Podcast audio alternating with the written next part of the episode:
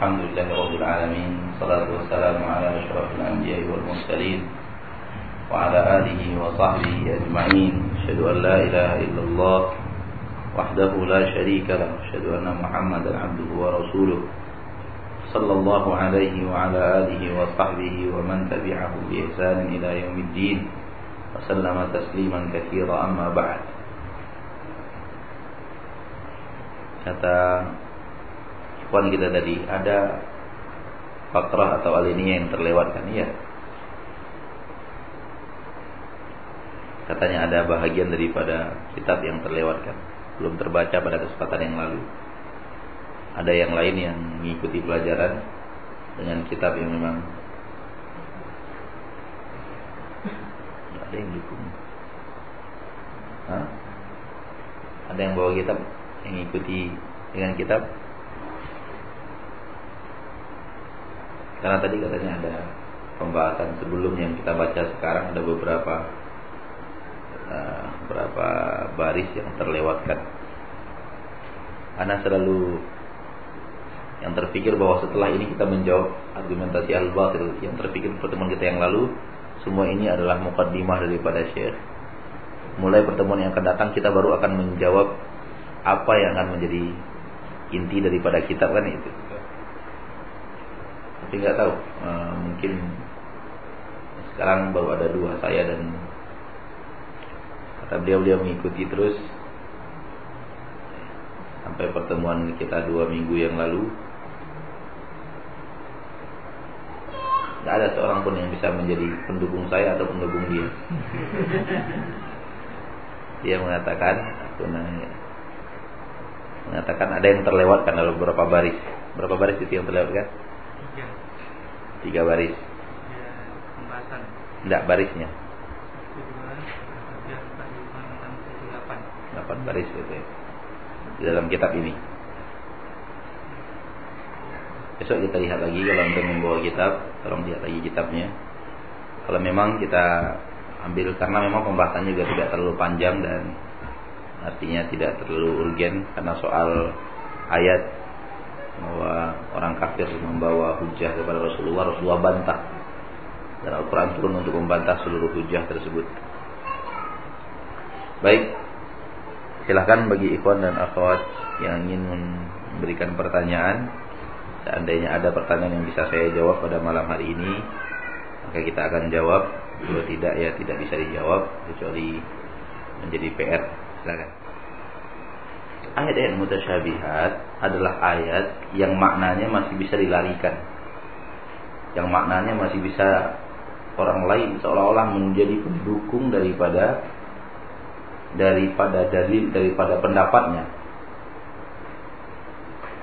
itu ayat yang yang yang yang maknanya bisa mereka larikan sehingga dia disebut dengan ayat mutasyabihat. Adapun seluruh ayat apakah seluruh ayat ini terangkan Rasulullah SAW? Diterangkan maknanya itu ayat mutasyabihat. Seluruh Rasul Rasulullah SAW menerangkan seluruh makna ayat. Kalau begitu seluruhnya mutasyabihat, nggak mungkin juga. Akan tapi mutasyabihat adalah ayat-ayat yang maknanya bisa dilarikan oleh mereka maknanya seolah-olah mendukung sebuah kebatilan. Seolah-olah. Tapi itu hanya hanya karena mereka salah memahami.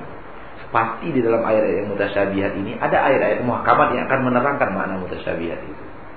Cuman mereka tidak mengambil yang muhkamat, mereka mengambil mutasyabihatnya saja.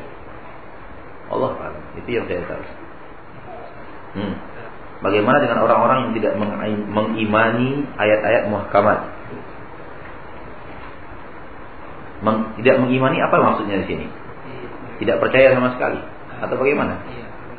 Sebentar kita bahas dulu, kita terangkan dulu. Apabila ada orang yang tidak beriman dengan ayat muhkamat. Kalau tidak beriman, jangankan dengan ayat-ayat muhkamat, dengan satu ayat di dalam Al-Qur'an saja sudah kafir orang kalau dia tidak beriman. Kalau dia tidak beriman, pembahasannya harus dijelaskan dulu. Ada orang yang mengatakan dibukanya Al-Quran yang ayat yang ini saya tidak yakin akan kebenarannya. Saya tidak yakin, saya tidak bisa menerima ayat yang satu ini. Misalnya ayat waris misalnya. Bukanya ayat waris.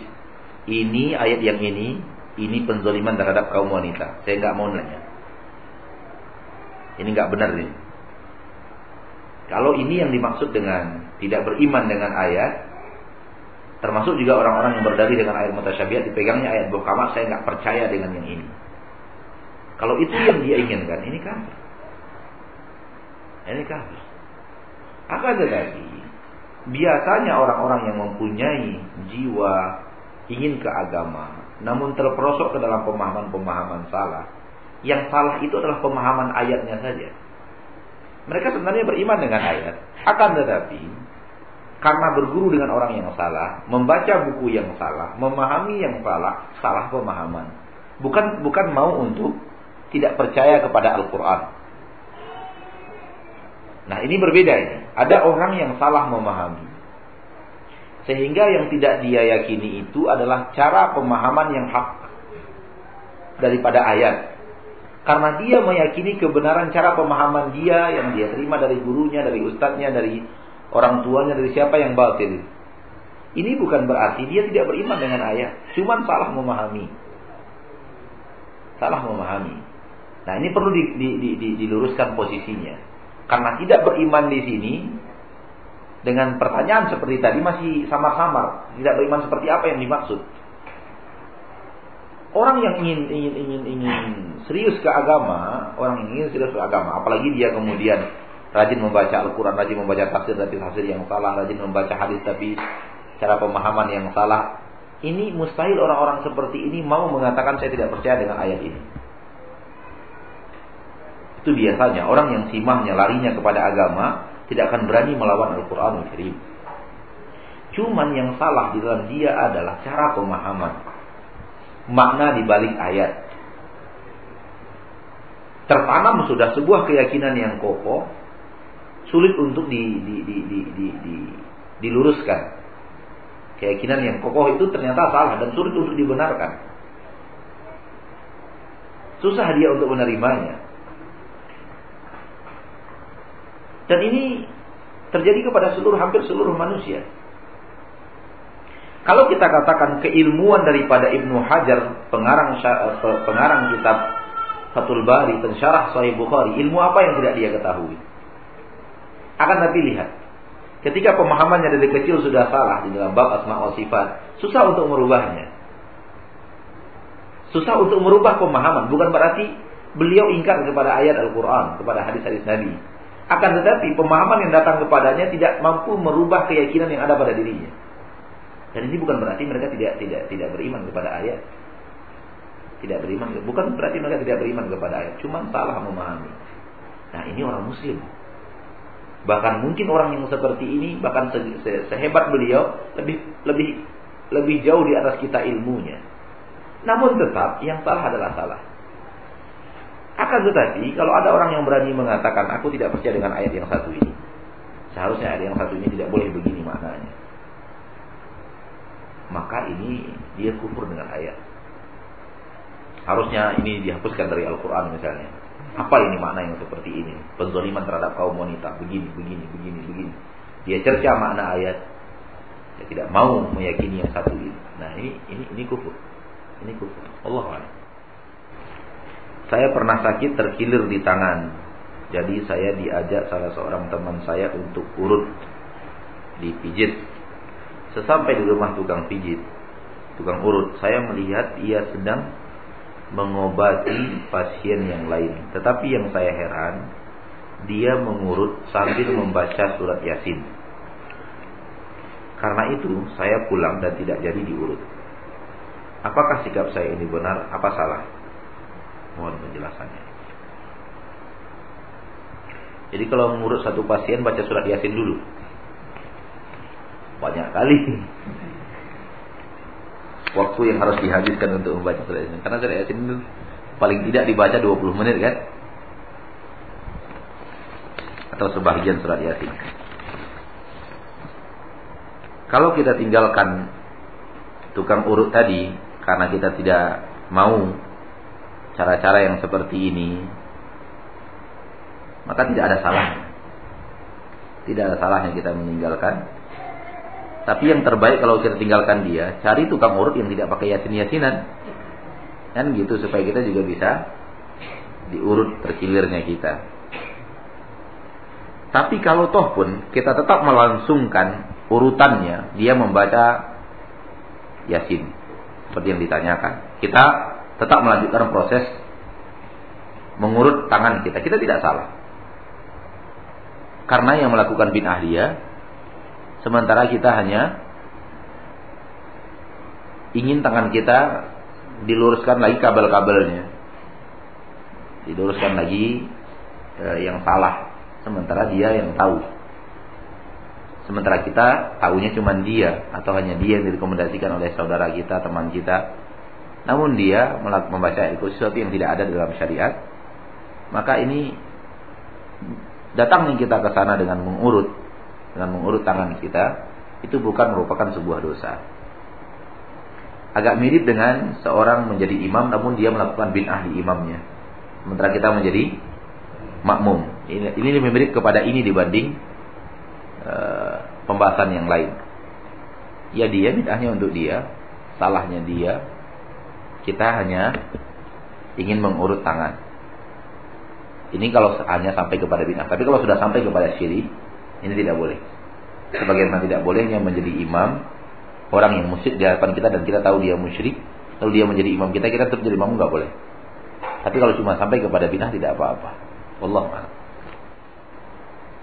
Bolehkah kita menempelkan kalimat Assalamualaikum di pintu supaya orang masuk tahu dan mengucapkan salam? Hal yang seperti ini eh, hal yang wallahu alam masuknya ke dalam mubah. Boleh dilakukan, tidak boleh ditinggalkan. Dan kita tidak meyakini menggantungkan assalamualaikum di sana sebagai bagian daripada ibadah dan pahala. Karena memang syariat tidak pernah menyuruh. Syariat juga tidak pernah melarang. Maka kalau kita ingin menggantungkan assalamualaikum, wallahu alam. Hukumnya lebih kepada saya memandangnya lebih kepada mubah saja. Boleh-boleh saja. Tidak ada pahalanya sebagaimana tidak juga berdosa. Perintahnya tidak ada sehingga tidak bisa dikatakan sunat berpahala. Larangannya tidak ada sehingga tidak bisa dikatakan haram berdosa dan dia juga bukan Al-Qur'anul Karim. Dia juga bukan Al-Qur'anul Karim yang mana kita memiliki keharusan untuk menghormatinya lebih daripada kalimat-kalimat yang lain. Allah Bagaimana orang yang bersumpah dengan Al-Quran seperti pelantikan-pelantikan kenaikan pangkat? Bagaimanakah hukumnya?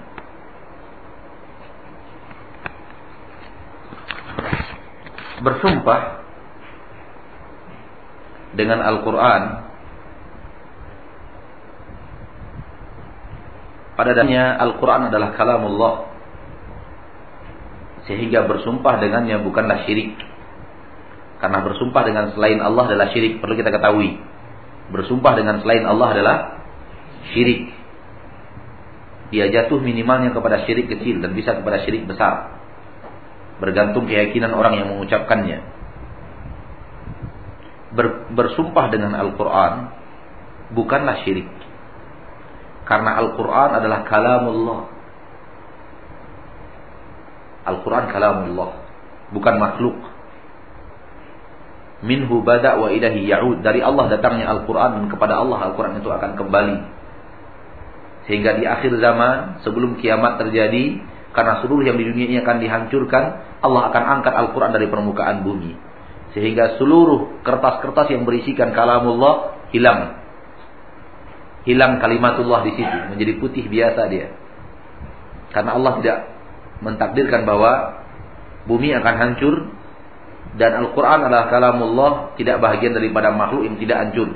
Sehingga Allah angkat dari permukaan bumi. Dan Allah angkat dari dada seluruh orang yang hafal Al-Quran. Sehingga dia tidak berada di bumi lagi sudah. Hilang sebagaimana sebelum ia diturunkan. Tidak tertulis, tidak terhafalkan.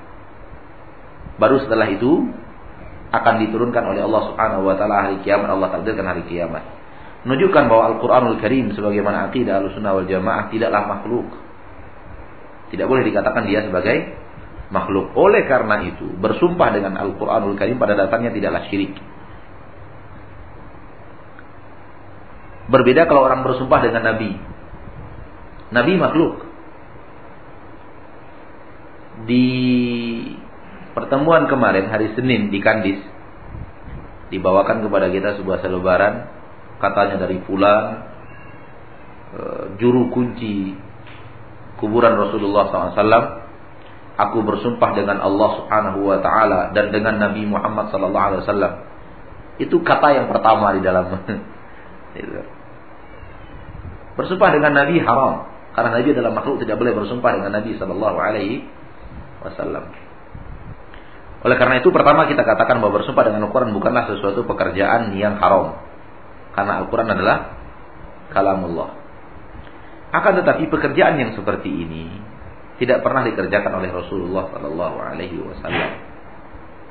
Itu hanya sebuah cara yang kita buat sendiri di dalam bersumpah. Tidak pernah ada di dalam sejarah Nabi kita tercinta Sallallahu Alaihi Wasallam bersama, bersama para sahabatnya hidup melakukan hal yang seperti ini. Apatah lagi setelah kita tahu bahwa sumpah itu hanya sebagai acara seremonial. Maka kita lebih tidak suka lagi ketika Al-Quran dijadikan seperti itu. Di tengah kita tahu bahwa itu hanya sebagai acara pengisi yang kemudian di tengah perjalanan dinas yang telah disumpah dengan Al-Qur'anul Karim terjadi penzaliman demi penzaliman. Lari daripada amanah dan tugas. Sehingga Al-Qur'an semakin dilecehkan dengan melakukan hal yang seperti ini. Oleh karena itu, nasihat kita lebih baik ditinggal dan kita tidak bersumpah dengan Al-Quranul Karim kecuali dalam hal yang memang penting. Dalam hal yang memang penting dan kita yakin kita jujur. Kita serius. Adapun dengan hal yang kita tidak kita tidak yakin kita bisa amanah, lalu kita jadikan Al-Quran sebagai bersumpah bahwa kita pasti akan amanah, ini berbahaya. Di saat kita bersumpah, kita yakin kita tidak bisa menjalankan sumpah kita tersebut. Ini berbahaya. Oleh karena itu, pertama, sumpahnya tidaklah syirik. Akan tapi kita tidak setuju dengan cara yang seperti ini karena caranya sendiri tidak ada. Ditambah kemudian apa yang terjadi setelahnya diketahui oleh hampir seluruh manusia. Karena itu sudah menjadi rahasia umum. Setiap pejabat mau dilantik disumpah pakai Al-Qur'anul Karim. Wallahu a'lam. E, bi ummi itu diucapkan di zaman Rasulullah SAW kepada Rasulullah SAW. Dan dan dari situlah tahulah kita bahwa itu sebenarnya bukan sumpah. Karena kalau itu sumpah pasti Rasulullah tegur. Cuman karena ketika diterjemahkan ke dalam bahasa Indonesia, kita pahami dengan bahasa kita, dia mirip dengan suatu sumpah. Dia mirip dengan kata-kata sumpah. Demi ayah dan ibuku. Bi abi anta wa ummi. Akan tetapi yang menunjukkan bahwa itu bukan sumpah Rasulullah diucapkan itu kepadanya Rasulullah diam saja. Fahamnya orang Arab, bak di situ bukan bak sumpah. Bukan bak untuk kasab, untuk bersumpah. Oleh karena itu Nabi tidak marah ketika itu diucapkan. Kalaulah itu difahami sebagaimana ada orang mengatakan itu sumpah, pasti Nabi marah. Karena bersumpah dengan selain Allah tidak boleh. Nabi yang melarang kita bersumpah dengan selain Allah. Kalau ini adalah sumpah diucapkan kepada Rasulullah pasti Rasulullah marah. Jangankan sumpah yang seperti ini. Ketika ada orang yang mengatakan Masya Allah wa syi'ta Pakai wow saja Rasulullah marah Hanya wow saja ada di situ Dan Rasulullah menegurnya dengan keras dengan mengatakan Aja'al tani lillahi Aja'al tani lillahi nidda Apakah engkau menjadikan aku untuk Allah sebagai tandingan? Apakah engkau jadikan aku tandingan bagi Allah Dengan menjadikan wow itu Allah berkehendak dan engkau berkehendak wahai Rasul. Rasulullah marah dengan kata-kata wow itu. Dan karena dan itu di dalam bahasa Arab bermakna persamaan. Walakin kul yang harus kamu katakan adalah Masya Allahu Thumma syi'ta. Allah berkehendak, kemudian engkau berkehendak. Harus kemudian didahulukan Allah baru kemudian Rasulullah sallallahu alaihi wasallam. Hanya waw saja satu huruf. Sekarang bi abi ayah wa ummi ibu dua orang yang dijadikan sumpah di hadapan Rasulullah kalau itu maknanya sumpah Rasulullah pasti marah menunjukkan bahwa kata-kata itu bagi orang Arab bukanlah sumpah dia lebih mirip dengan kata-kata Arab lainnya dengan dengan apa yang mereka katakan fida ka abi wa ummi tebusan untukmu ayah dan ibuku. Mirip dengan kata-kata ini. Cuma diungkapkan dengan kata-kata ba. Diungkapkan dengan kata-kata ba. Sehingga Rasulullah tidak marah ketika itu diucapkan. Nah kata-kata ba itu juga dipakai huruf ba bi abi. Itu ba itu kata-kata yang ba yang huruf ba itu juga dipakai di dalam sumpah. Billahi wallahi tallahi. Ada ba ba kasam karena bersumpah harus dengan dengan tiga huruf. Dengan ba dengan dengan waw dan dengan dengan ta. Ini konsep dalam bahasa Arab. Itu ta kasam wawul kasam atau ba'ul kasam dan itu tidak boleh. Kalau seandainya ba di sini dimahami adalah ba kasam kalau ada orang mengucapkan ini di zaman ini dan maksudnya bersumpah dia salah akan tetapi itu tidak bermakna sumpah di zaman di, di, di lisan orang Arab. Di lisan orang Arab itu ba itu tidak bermakna sumpah. Oleh karena itu Rasulullah tidak marah ketika diucapkan. Allah Hanya mirip redaksi saja. Uh, menanya tentang apa?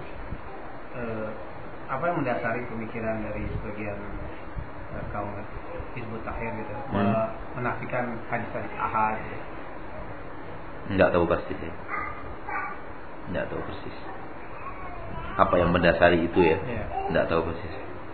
Mereka mengatakan dalam akidah dan dalam dan dalam hukum tidak boleh memakai hadis ahad, harus memakai hadis mutawatir. Tidak tahu siapa yang mendasarinya. Tapi mereka juga melanggar kok. Mereka juga melanggarnya. Banyak hal-hal dalam akidah yang mereka meyakini padahal itu berasal dari hadis ahad. Mereka langgar juga. Hanya mungkin dari mulut ke mulut. Allah. Tapi kalau dalam tingkatan hadis itu memang apakah ada perbedaan antara hadis ahad dan hadis mutawatir? Iya. Hadis mutawatir hadis diriwayatkan oleh orang yang sangat banyak sehingga mustahil untuk berdusta. Hmm. Adapun ahad diriwayatkan oleh satu orang, dua orang, tiga orang yang masih ada kemungkinan untuk berdusta. Tapi kalau sudah semua meriwayatkan, sudah banyak sekali orang meriwayatkan itu nggak mungkin mereka sepakat untuk berdusta. Allah Ya.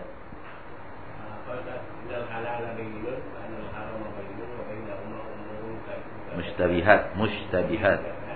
Jadi apakah apakah ini untuk menjelaskan juga? Lain Pak, pembahasannya lain. Yang ini tadi kita bahas mutasyabihat. Ya. Ini ayat. Yang ini mustabihat yang hukumnya nggak jelas. Ini larinya kepada benda. Apakah benda ini halal? Apakah benda ini haram? Kalau ini ayat yang maknanya bisa dilarikan dengan ayat yang maknanya kokoh, nggak bisa dilarikan ke mana-mana. Ini perbedaannya di situ.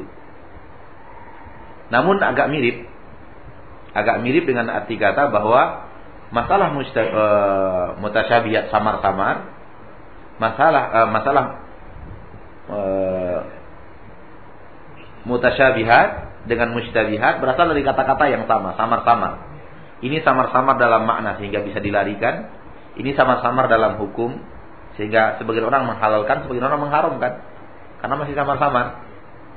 Makna dasarnya sama. Tapi yang ini untuk benda, apakah dia halal atau haram? Yang ini untuk ayat, ke mana lari ayat ini? Dalam memahami ayat. Di situ letaknya, tapi berasal dari kata yang sama. Berasal dari kata yang sama. Hukumnya eh, sama-sama sama-sama sama-sama.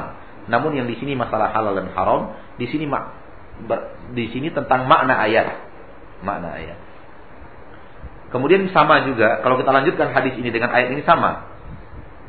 Di dalam ayat, ayat ini, di dalam ayat ini juga ada keterangan bahwa akan ada orang mengetahuinya. Lihatlah, tapi sedikit. Innal halal bayinun, sesungguhnya halal itu jelas. Wa innal harama bayinun, yang haram itu jelas. Di antaranya wa bainahuma umurun mustabihat. Di antaranya ada masalah yang sama-sama. La ya'lamuhunna katsirun minan nas. Tidak diketahui masalah mustabi apa ini? Mustabihat katsirun minan nas. Kebanyakan manusia tidak tahu. Menandakan ada orang yang tahu. Ketika ayat menafikan kebanyakan manusia tidak tahu, menandakan ada orang yang yang tahu. Oleh karena itu, seperti yang kita katakan, syariat ini sempurna. Syariat ini sempurna, telah diajarkan semuanya. Akan tetapi Allah khususkan orang-orang yang kokoh ilmunya mengetahui sebagian ilmu yang tidak dikuasai oleh mayoritas. Dan tidak ada pembahasan syariat Sekali lagi, tidak ada pembahasan syariat yang tidak ada hukum. Blank itu, nggak ada hukum sama sekali. Tidak ada. Semuanya ada. Cuman diketahui oleh sebagian kecil karena kekokohan mereka di dalam berilmu, banyak yang samar-samar. Tidak tahu dia apakah ini halal atau haram. Tapi kalau kemudian berusaha untuk mencari, mencari kepada ahli ilmu, mencari orang-orang yang kokoh dalam berilmu, mereka akan bertemu jawabannya. Oleh karena itu, dikatakan oleh oleh oleh oleh pensyarah hadis dalam masalah ini, ada masalah yang mustabihat bagi sekelompok orang, padahal sekelompok yang lain mengatakan jelas sekali ayat ini. Masalah ini jelas sekali hukum ini hal ini haram. Padahal bagi sekelompok orang tidak jelas masalah ini hukum ini bagi kami. Ada sebahagian masalah, sebagian benda yang bagi orang mustabihat sama-sama hukumnya, nggak jelas bagi dia halal dan haram. Padahal bagi yang lain jelas. Gitu. Jadi agak mirip sebenarnya pembahasan surat uh, ini dengan hadis daripada Abdullah bin Mas'ud tadi, ini hadis daripada Abdullah bin Mas'ud radhiyallahu anhu agak mirip. Kemiripannya dalam yang tadi. Ini samar-samar, itu samar-samar. Ini diketahui oleh sebagian orang-orang yang berilmu, yang kokoh dalam berilmu. Ini dikatakan tidak diketahui oleh kebanyakan manusia. Berarti ada orang yang mengetahuinya. Agak mirip memang pembahasannya. Silakan. ada bejana air, Ya. kita celupkan tangan kita untuk berwudu, Ya. untuk ngambil. Ya. Kita cuci tangan dulu. Setelah cuci tangan baru kita celupkan. Ya. Atau kita celupkan tanpa cuci tangan. Kita celupkan tangan untuk eh, kita celupkan tangan kita ke air itu untuk mencuci tangan kita. Berarti kan celupkan dulu berarti. Iya betul. Kok dibantah tadi? kan kita belum cuci tangan. Iya. Ada air. Iya. Kita celupkan tangan kita untuk ngambil air, Iya. untuk cuci tangan. Iya. Kan gitu? Iya betul. Setelah cuci tangan, mau mungkin tiga kali kita lakukannya sebagaimana, baru kemudian untuk kumur-kumur. Iya. Kan gitu. Apakah air yang di bejana ini boleh dipakai untuk kemudian kumur-kumur, istinsar, istinsar, cuci wajah sampai kaki Iya. atau tidak boleh? Iya. Jawabannya boleh. Karena di dalam hadis beberapa hadis Rasulullah SAW diterangkan igtarafa minal ma menceduk dari air. Menceduk dari air. Namun mencuci tangan itu diberikan penekanan yang keras bahkan banyak ulama mewajibkannya apabila kita bangun dari tidur malam. Karena ada hadis dari Nabi SAW riwayat daripada Abu Hurairah radhiyallahu taala anhu apabila kalian bangun dari tidur bangun dari tidur maka hendaklah janganlah dia celupkan tangannya ke bejana. Bejana itu nggak ada yang sampai kepada dua bulan. Jangan dia celupkan tangannya ke bejana sampai dia cuci dulu dulu tangannya tiga kali karena dia tidak tahu ta- di mana bermalam tangannya tangannya itu di mana bermalamnya dia tidak tahu Nah, hadis ini e, menjadi penegasan yang sangat kuat bagi orang yang baru bangun dari malam hari untuk mencuci tangan dulu baru mencelupkan. Apun adapun kalau siang tidak apa-apa. Wallah. Jadi kalau ukuran air itu Ustaz, dua kurang dari dua bulan itu Tidak, tidak ada eh, yang membuat air itu najis untuk kemudian dijadikan sebagai alat untuk berwudu. Tidak apa-apa. Tidak apa-apa. Pendapat yang paling kuat dalam pendapat fikih. Walaupun ada sebagian mengatakan tidak boleh dalam pendapat fikih ya. Akan tetapi pendapat yang paling kuat bahwa tidak ada air yang statusnya musta'mal hanya karena tangan dicelupkan tak dicelupkan tangan ke dalam uh, air, ke dalam gayung, ke dalam ember kita. Tidak ada. Itu pendapat yang paling kuat dari pendapat-pendapat ahli fikih. Kalau membeli pohon kelapa, Mhm. yang kita beli pohon kelapanya ya Ustaz, Iya. tanah enggak. Jadi kelapa itu tetap di yang punya tanah orang itu kan. Ini kita beli kelapa enggak. Bisa mana? Apa boleh kita? Sepanjang tahun jadi sampai kelapa itu hancur. Boleh, masalah itu tidak apa-apa.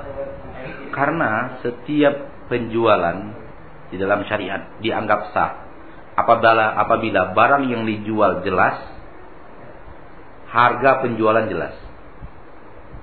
Barang yang dijual jelas, harga penjualan jelas. Apabila dua hukum ini telah tercakup, sempurna jual beli. Bukankah yang punya tanah dia yang menjual itu kepada kita bendanya? Ya Iya, tidak apa-apa. Tidak apa-apa.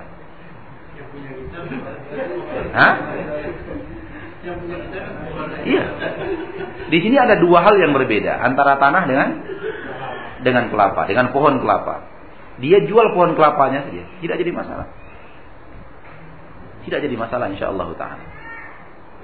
Karena dia akan tahu sepanjang pohon kelapa itu hidup pohon kelapa itu ada di tanahnya dia. Dan dia tidak berhak mengusik pohon kelapa itu. Kecuali dengan izin kita.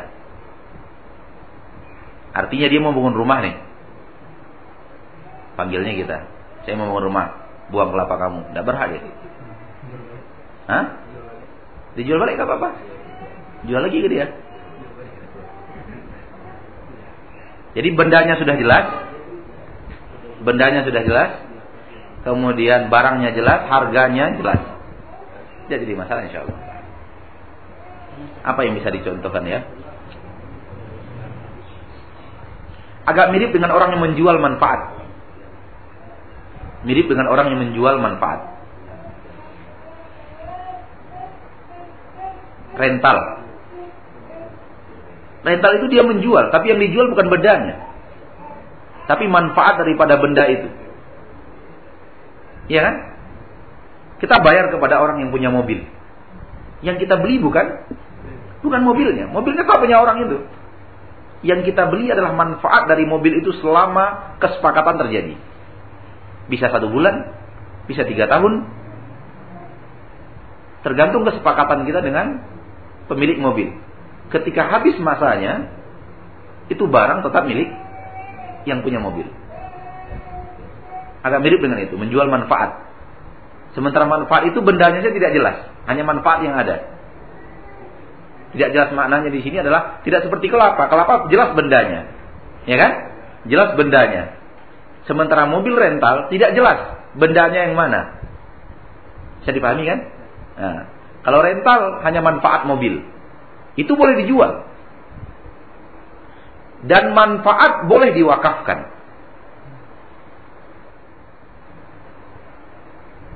Manfaat boleh diwakafkan.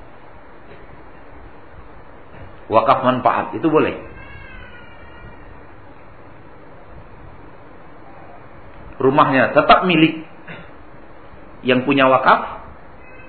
Manfaat daripada rumah itu diwakafkan. Bisa digunakan untuk tempat tinggal orang karena manfaatnya. Misalnya kita jadikan rumah kita, kita wakafkan manfaatnya untuk yatim misalnya. Rumah tetap milik kita, dia nggak nggak keluar dari dari kepemilikan kita. Tapi rumah ini sudah diwakafkan manfaatnya. Tidak boleh kemudian kita lagi tinggal di situ karena kita ngambil barang wakaf kita sendiri. Tempat tinggal anak yatim. Tempat tinggal anak yatim. Apabila apabila kita tentukan waktunya maka dia berakhir wakaf itu di waktu yang kita tentukan.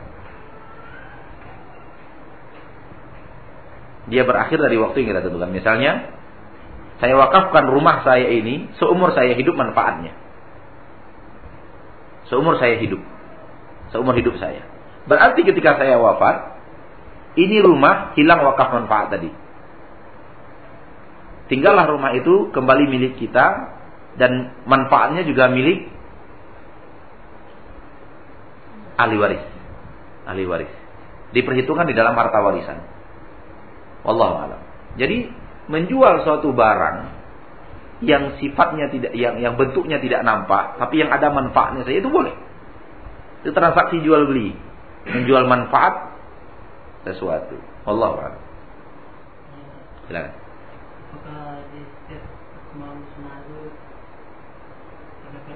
Allah? Ya. Dikatakan asmaul husna karena di dalamnya mengandung sifat Allah yang maha mulia.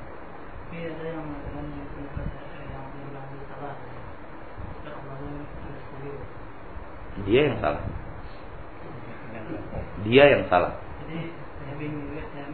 Dia yang salah karena dia tidak tidak tidak berangkat dari dalil yang sahih. Tidak ada silahkan dia mencari dalil dalam Al-Qur'an, dalil dalam hadis bahwa Allah mengatakan sifat Allah 10. Itu tidak akan pernah ada. Karena dengan yakin orang-orang menerapkan itu hanya dengan akalnya saja. Tidak dengan dalil sama sekali. Tantang orang itu untuk mengatakan mendatangkan dalilnya. Keterangan bahwa Allah punya sifat hanya 10, hanya 20. Demi Allah mereka tidak akan bisa mendatangkan dalilnya. Karena Asy'ariyah menetapkan itu dengan akal mereka, bukan dengan dalil. Bahkan kata para ulama di dalam kitab akidah, manusia yang hidup saja sifatnya bisa lebih daripada 20. Hidup. Kita hidup kan? Mandiri, melihat, mendengar, menghirup, berjalan, memberi, mengambil, sayang, cinta, kasihan, sedih, gembira. Coba hitung sifat kita. Coba hitung sifat kita. Kita makhluk sifat kita lebih 20. Coba hitung. Bagaimana kemudian kalau kita kemudian mengatakan Allah sifatnya cuma 20. Allah sifatnya cuma 10. Subhanallah. Allah sifatnya cuma 10 menciptakan makhluk punya sifat 40? Tidak. Sifat Allah Subhanahu wa taala dan namanya tidak terhingga. Tidak ada orang yang bisa menghitung sampai semuanya. Karena belum semua tentang Allah itu Allah turunkan di dalam Al-Qur'an. Belum semua tentang Allah itu Allah turunkan di dalam Al-Qur'an. Allah turunkan ke dalam Al-Qur'an sesuatu yang Allah cukupkan kita untuk mengetahuinya. Oleh karena itu para ulama akidah mengatakan, sehebat apa pun kita memuji Allah, kita belum sampai kepada Allah. Pujian yang yang sempurna untuk Allah belum sampai. Karena tidak ada seorang pun yang lisannya sampai memuji Allah sempurna. Dengan dalil. Kita nggak mungkin berbicara tanpa dalil, dah. Rasulullah mengatakan, nanti di yaumil mahsyar. Nanti di yaumil mahsyar. Ketika Rasulullah akan memberikan syafaat uzma kepada seluruh penduduk mahsyar, saya akan sujud di bawah arsh. Saya puja-puji Allah Subhanahu wa taala dengan puja-pujian yang aku tahu dan Allah ilhamkan kepadaku waktu itu. Jadi Rasulullah ada yang tidak tahu pujian kepada Allah. Diilhamkan kepada Rasulullah SAW di saat itu. Berarti selama hidup Rasulullah tidak tahu pujian itu. Dan tidak ada yang memuji Allah lebih hebat daripada Rasulullah. Enggak mungkin ada orang yang memuji Allah lebih hebat daripada Rasulullah. Tapi Rasulullah menerangkan bahwa di saat itulah Allah mengilhamkannya kepadaku pujian-pujian itu. Berarti selama hidup ini Rasulullah tidak tidak tahu. Jadi Allah turunkan ilmunya tentang dia di dunia ini sekedar yang cukup untuk kita. Sementara kita tidak akan pernah sampai kepada Allah yang sesungguhnya. Maksud saya yang sesungguhnya itu adalah mengetahui 100% tentang Allah, tidak ada. Tidak ada yang bisa. Dan Allah subhanahu wa ta'ala di atas seluruh yang bisa dipuji oleh manusia. Oleh karena itu, menetapkan sifat Allah hanya 10, hanya 20, hanya 30. Tidak akan ada di dalam Al-Quran dan tidak akan ada di dalam hadis. Itu hanya buah pikiran manusia. Dan seluruh para ulama mengatakan seluruh nama-nama Allah mengandung sifatnya. Oleh karena itu dia menjadi nama yang indah, nama yang mulia karena di dalamnya penuh dengan sifat-sifat yang mulia. Allah. Saya membaca asma asma Allah ini dalam Quran berseligi puluh-puluh macam gimana? E, nama ya. tidak hanya di dalam Al-Quran, di dalam hadis bisa. Manan ada di dalam hadis. Manan ada di dalam hadis. Ya manan Rasulullah SAW me, me, me, me, me, berdoa kepada Allah dengan sebutan ya manan. Iya, tapi dalam ada nama yang di Al-Quran ada al-manan itu. Iya. Di dalam asal di dalam hadis ada. Ya. Sah. Jadi mana yang kedua kalau ditambah itu berarti bertambah 120 jadi nama. Tidak, bukan begitu. Bukan begitu. Karena di dalam di dalam 99 yang disebutkan di dalam Al-Qur'an itu itu ada kalimat, ada nama Allah Subhanahu wa taala yang dipisahkan yang seharusnya satu. Nah, itu memang ada dua, dua, dua, dua, dua macam tu. Itu. Ya. Seperti mantu, mantu, dua macam tu. An-nafi'ud yang memberikan manfaat dan memberikan mudarat. Ini satu sifat yang harus tergabung dua. Karena ketika Allah berbicara tentang dirinya, mendatangkan manfaat dan mudarat itu satu. Sementara di dalam asma sifat yang ada dalam Al-Quran itu dipisah. An-Nafi' satu nama, Abbar satu nama. Bisa dimengerti? Ulama akidah mengatakan An-Nafi' satu nama, bukan dua. Sementara di dalam asma sifat yang ada ada 99 yang digantung-gantungkan di rumah kaum muslimin ada di dalam Al-Qur'an di dalam bagian akhir kitab kitab An-Nafi' satu nama, Ad-Dar satu nama dan itu tidak benar. Ada asma al-muzdawajah milik Allah Subhanahu wa taala. Nama yang bergandeng dengan nama yang lain dan itu dianggap satu. Al-Muhyil Mumit. Al-Mu'izzul Muzil yang mengagumkan dan merendahkan. Di dalam di dalam uh, Asmaul Husna yang ada dalam Al-Quran itu dianggap satu-satu itu satu nama. Al-Mu'iz satu nama, Al-Mudir satu nama. Al-Mudil saja tidak mendatangkan makna yang uh, husna. Ini pembahasannya agak sedikit panjang ya. Agak sedikit berat karena asma sifat agak sedikit berat pembahasannya. Kalau tidak digabungkan dengan dengan makna yang sebelumnya. Allah yang mengagungkan, Allah yang menghinakan. Kalimat ini apabila digabungkan baru mendatangkan makna yang indah. Allah agungkan dan Allah dan Allah hinakan. Allah agungkan yang pantas untuk diagungkan, Allah hinakan yang pantas untuk dihinakan. Kalau dipisah, akhirnya kata-kata Allah menghinakan itu berdiri sendiri. Ya Allah yang menghinakan. Waduh, nggak bisa. Dan itu bukan nama yang husna. Oleh karena itu yang seperti ini itu disebut oleh ulama akidah dalam asma wa sifat asma buzdawajah. Nama yang bergabung menjadi dua baru mendatangkan sebuah makna yang indah. Tetapi kalau dia terpisah, salah satunya membawa makna yang tidak baik. An-nafi'ud Allah yang memberikan manfaat dan mendatangkan mudarat. Ketika digabungkan makna ini menjadi satu nama dia, baru mendatangkan sebuah makna. Kalau dipisah, Ya Allah yang selalu mendatangkan mudarat. Jadi makna yang jelek. Sehingga di dalam di dalam Asmaul Husna itu ada sesuatu yang juga perlu dikoreksi. Karena Asmaul Husna yang diyakini oleh kaum muslimin tergantung di dinding kaum muslimin dan ter, ter, ter apa namanya? terpapar di dalam Al-Qur'an. Tidak ada satupun yang berasal dari sunnah yang sahih. Tidak ada hadis yang sahih yang memaparkan satu demi satu Asmaul Husna sampai 99 ini.